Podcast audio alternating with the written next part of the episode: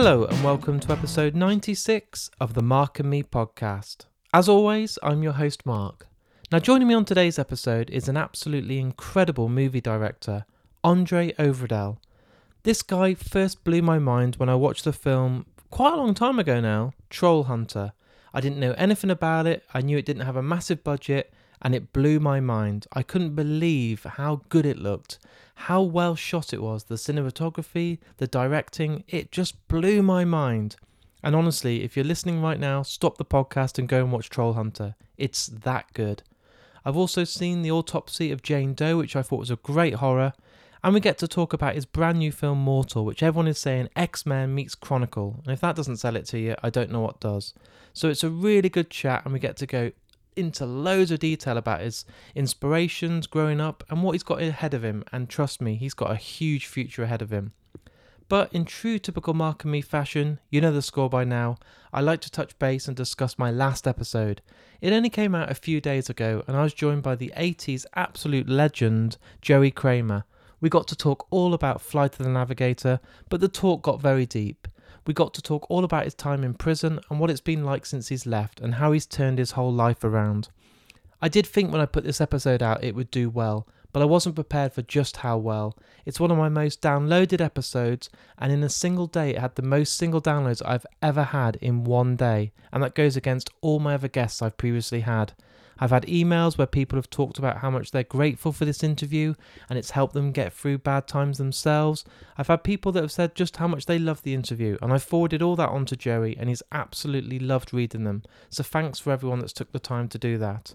But let's get back to today's episode. As I said, I'm joined by one of the best directors out there, and I can't wait for you to listen to this chat.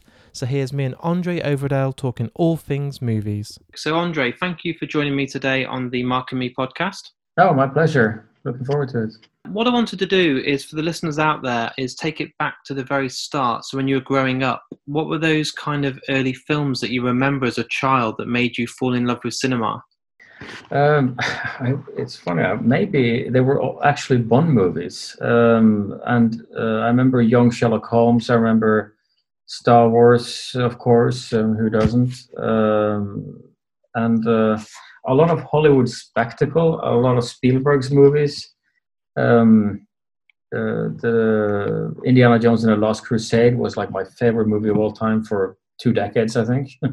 Yeah. uh, it's just uh, so I've I've always loved you know good Hollywood entertainment movies rather than like deep, profound European art movies or something like that. It's uh, yeah. I'm quite surprised by that answer because your films are very different. So I was expecting you to say some of the, the lower known films or the European releases. So it's good to hear that you've uh, grown up on some absolute huge, huge blockbusters. yeah. No, but I think that that said, then I'm trying to weave my own life or attitudes about storytelling and uh, the grounded Scandinavian uh, element, maybe, or something into it yeah. to become something unique or something else. Yeah. So when you were watching these films as a kid, were you thinking at any point you wanted to be a filmmaker, or were you thinking, you know, what, what were you doing at school and college? Where was your mind at? Did you want to be a filmmaker, or was it later on in life? No, I wanted to be a filmmaker quite early on, but I mean, what is early on? I think like early mid teens. Yeah. Um, and uh, I started shooting short films with my friends when I was like, I don't know, 12, 13 with Super 8 a little bit. And then I went over to video cameras. Um, and it was, um, and we, we shot like tons of action movies in the around my our houses and a horror movie about a guy who gets possessed by a Ouija board that was actually a feature film. Um, and uh, remember we made a vampire movie and we did makeup, we did explosions, we did all kinds of. it was a lot of stuff, um, and I spent like years just focusing on this.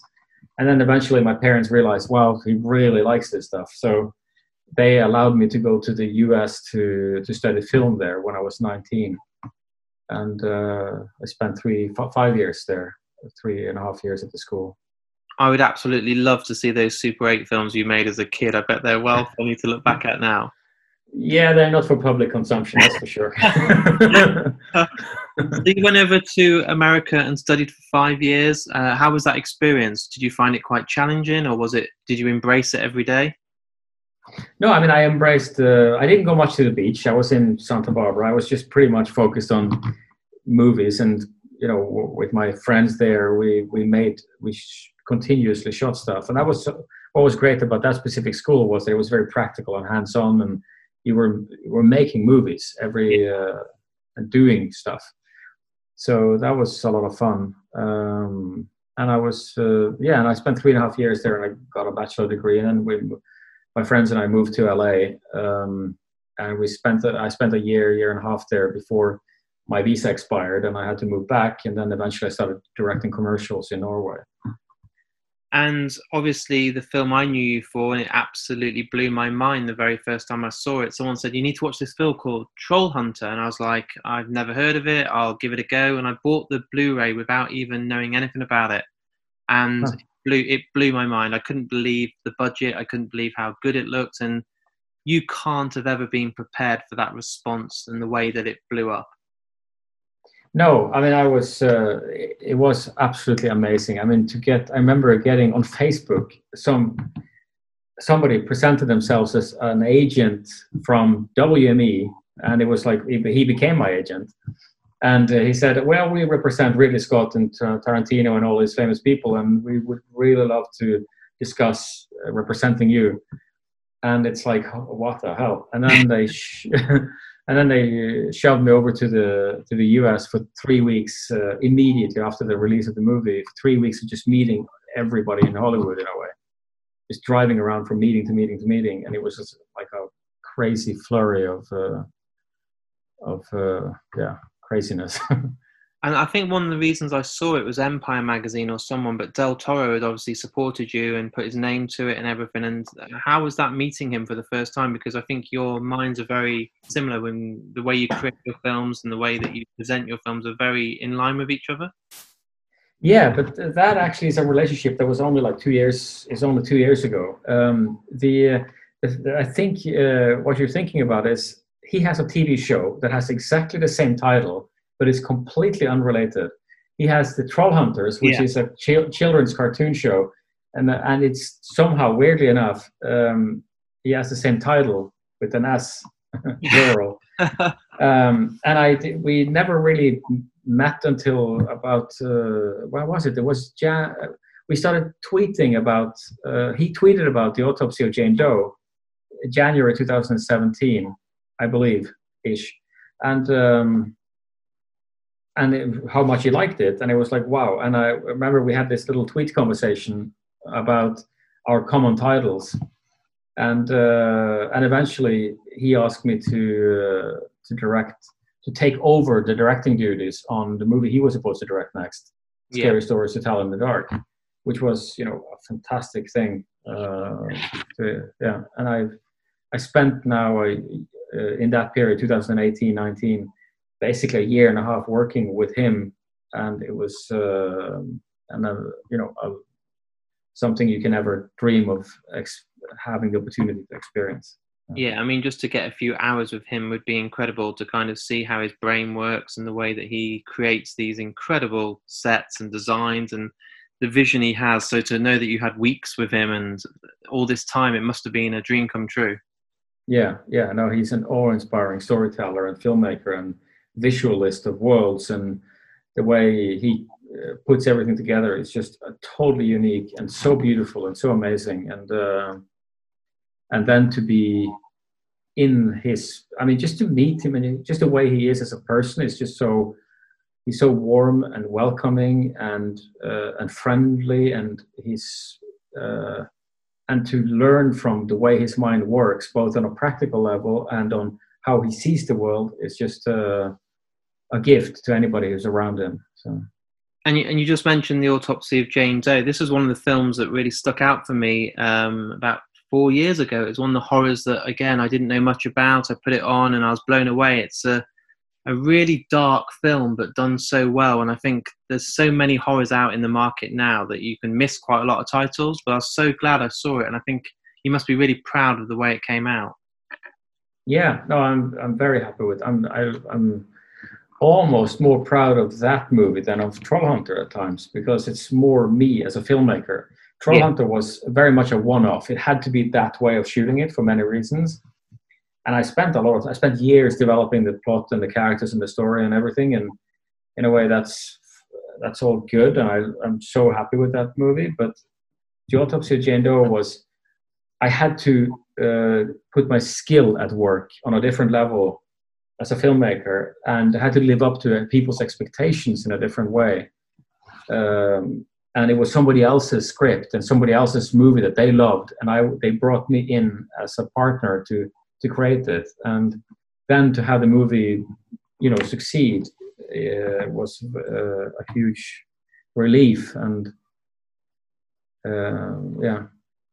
And as we're sitting here right now, your new film Mortals about to be uh, released. Um, how did this come about? Obviously, the Norwegian mythology. Was it your idea to try and tell it in a different way? Was it that your kind of idea when this came about? Yeah, it was. Uh, it's um, obviously there are some big Hollywood movies that are dealing with similar similar subjects, and I, you know, there's no way to compete with that. Either you make one of those movies or you make something completely different. Yeah. And I, w- I wanted to kind of take that mythology a little bit back to Norway because we're not good enough at exploiting our uh, our great the, the greatest things in our culture, which is you know trolls and Vikings and uh, and the northern mythology. And it's uh, I just wanted to u- utilize that, and I actually really love uh, using these classical elements and putting a, a, modern spin on them. It's a it's an intriguing thing that I'm uh, and it shows the timelessness of um, of storytelling yeah. a way. Um, I mean, for me, the movie felt very intimate. Um, it's quite low key, and I really like the way that it was very close to nature, uh, the way he controlled atmosphere, and it was very grounded. Is that something you wanted to try and keep real? Yeah, it's a uh, it is a very um, nature. It is, as you said, it's a very intimate nature driven story. And sometimes trailers can sh- you know they show all the big bang of the movie which there is plenty of. But in the end it's a very intimate character driven story. And uh, and i was always thinking of what would a Terrence Malick superhero movie look like, basically, yeah. and that was kind of like the the the approach to to getting it uh, intimate and to getting a, uh, a very natural mood. And in Norway, we we are very um, profoundly into our nature uh, because in many places it's very beautiful.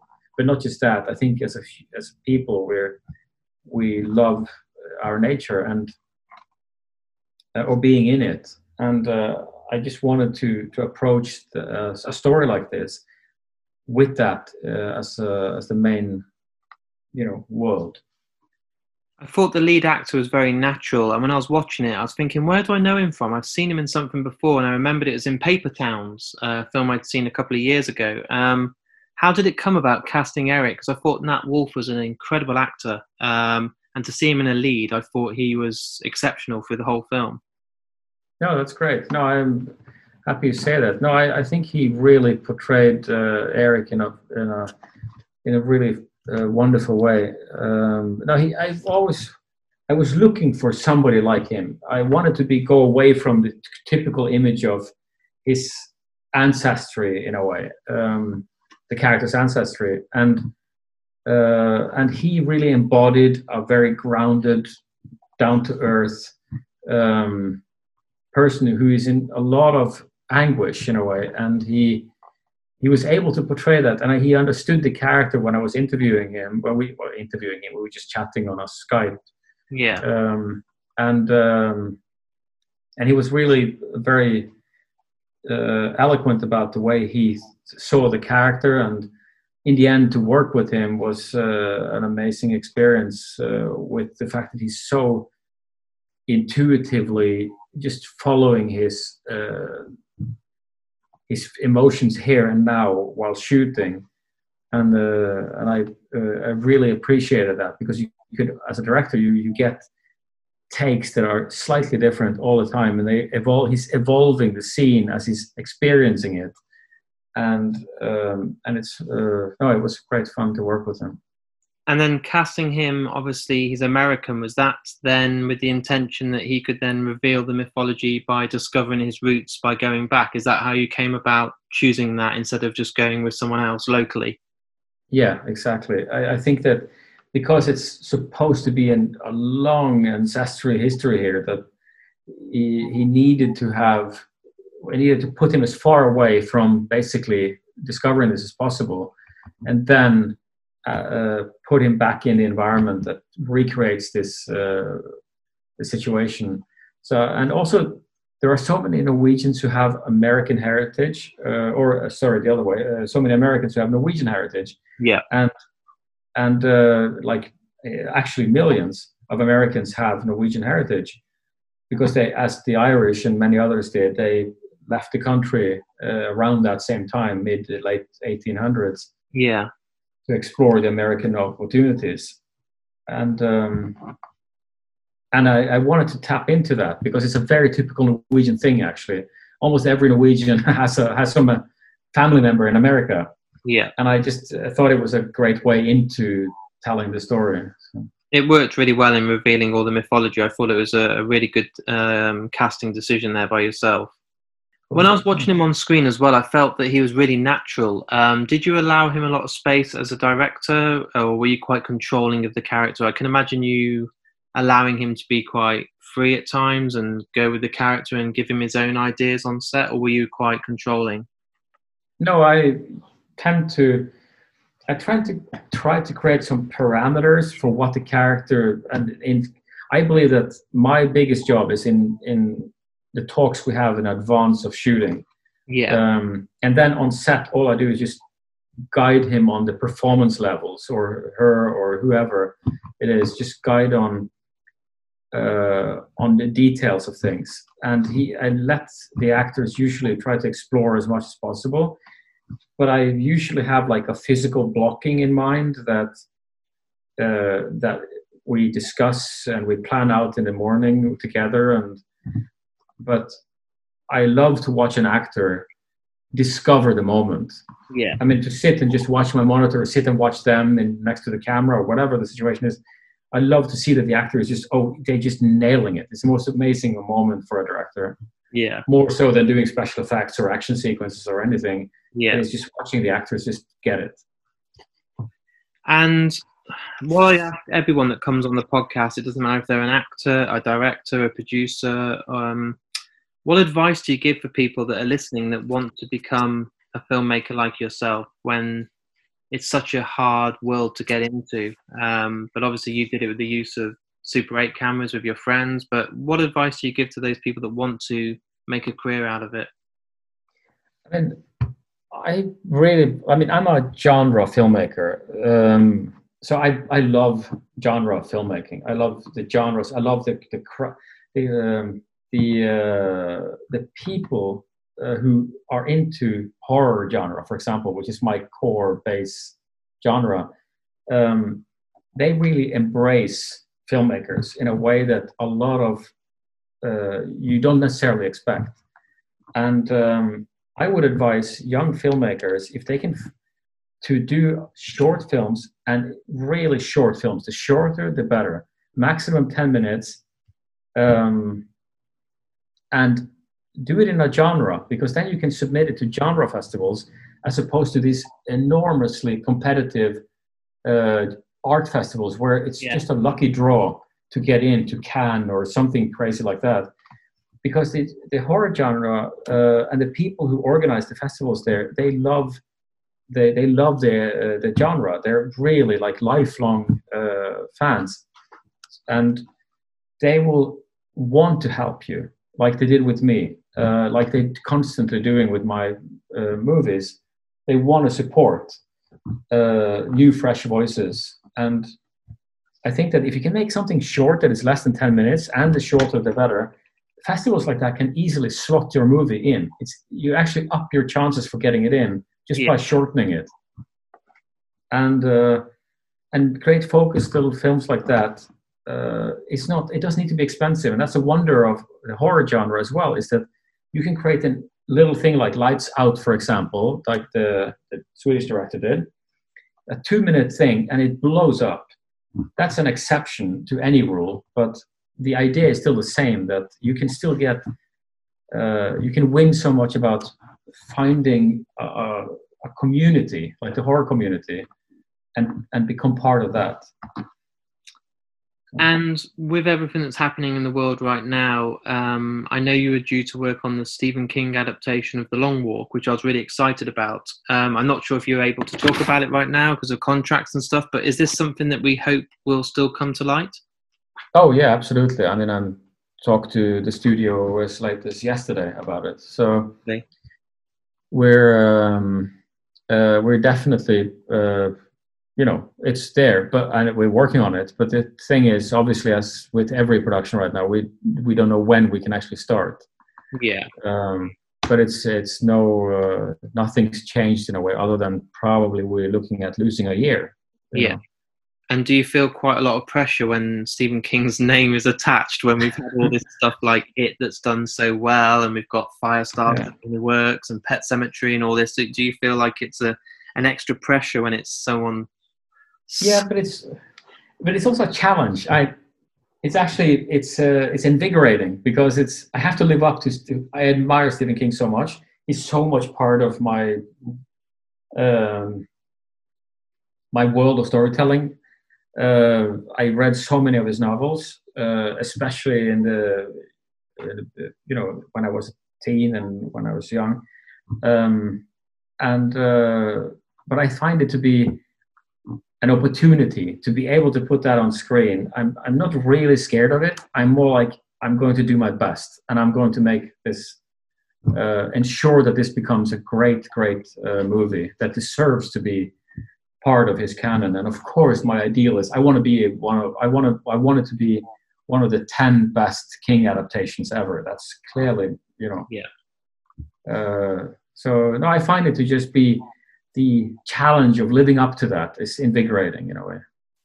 And with all your films, I think they work as standalone films. So I wouldn't want to see another Troll Hunter. I wouldn't need to see another Jane Doe. But when I finished uh, Mortal, I did believe that there could be a sequel. Um, it, it feels like there could be a lot more to tell. Is that an intention with the kind of possibility that you may do it again in the next few years, or is it still just a one off for you?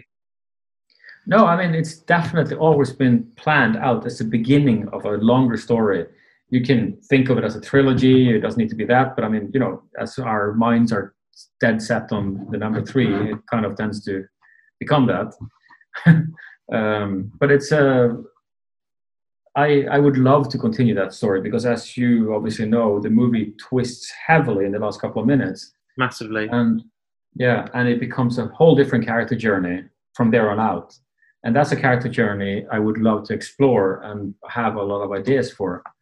But you know, it's uh, I'm lucky to have other uh, big, wonderful movies like The Long Walk right now that I'm uh, hoping to do next. So when that will be, I don't know. And are you going to be doing more scary stories? I heard is the second part. Is that still? Are you still in talks and hopefully making that happen soon? Yeah, we're working on the. I'm working with the writers on the story and script, and it's all moving forward. Yeah. It's exciting. You're going to be very busy over the next few years. yeah. yeah, I feel like if all these movies kind of come to fruition, it's uh, it's yeah, my future. I'm set for a few years. Yeah. You won't projects. get to sleep or do anything else. You're just going to be. Yeah. well, that's yeah, that would be good. Yeah. Okay, Andre. Um, I think our time's up. I think we, we're scheduled sort of 25 minutes, but um, I wanted to thank yeah. you for your time, and um, I wish you all the luck with the release of Mortal. I think you've got some amazing stuff in the pipeline, and to know you're going to be working on the Long Walk has made my day. And I think you know it's a lot of pressure, but if you deliver one of the top 10 adaptations alongside Shawshank Redemption and Green Mile. yeah, it's a hell of an achievement. So uh, I do wish you all the luck with that. Thank you. Thank you very much. It was a pleasure talking with you. So there it is. There's my interview with me and Andre. What a great guy. Really, really cool to talk to. And again, I say this with most of my guests. I reckon I could have talked to him for at least another couple of hours. He's really interesting and I love his thought process. and just how creative he is. I just love it. And to see the way he works and find out more about how he does all the costume design and set design and everything else, it's just incredible. So, thanks again to Andre for coming on the show. And everybody, if you've listened today and you want to go and check out the film Mortal, it's available now on DVD and video on demand. And I reckon you should go and see it. I absolutely loved it. I got an advance copy. I watched it and thought it was fantastic. The main lead is brilliant, and it's just a great film. So, go and check it out right now. Thanks again for everyone that's listening. At the moment, we're getting so close now to the big episode 100, and the episodes are coming really fast. We've literally got episodes every few days at the moment, and it's just getting really, really busy. But I'm loving it. I'm loving doing these interviews, and there's more and more coming your way, literally, probably this weekend. So stay tuned for that. As always, if you love the podcast, jump on markandme.com. On there, there's links to all my social media. I do read every tweet, every Facebook comment, every email, every Instagram post. Anything that you leave, I read and really appreciate it. So please keep all the feedback coming. If you're new to this podcast and you want to support me, I do have a Patreon page. The link is on markandme.com. You can support the podcast from as little as a pound a month.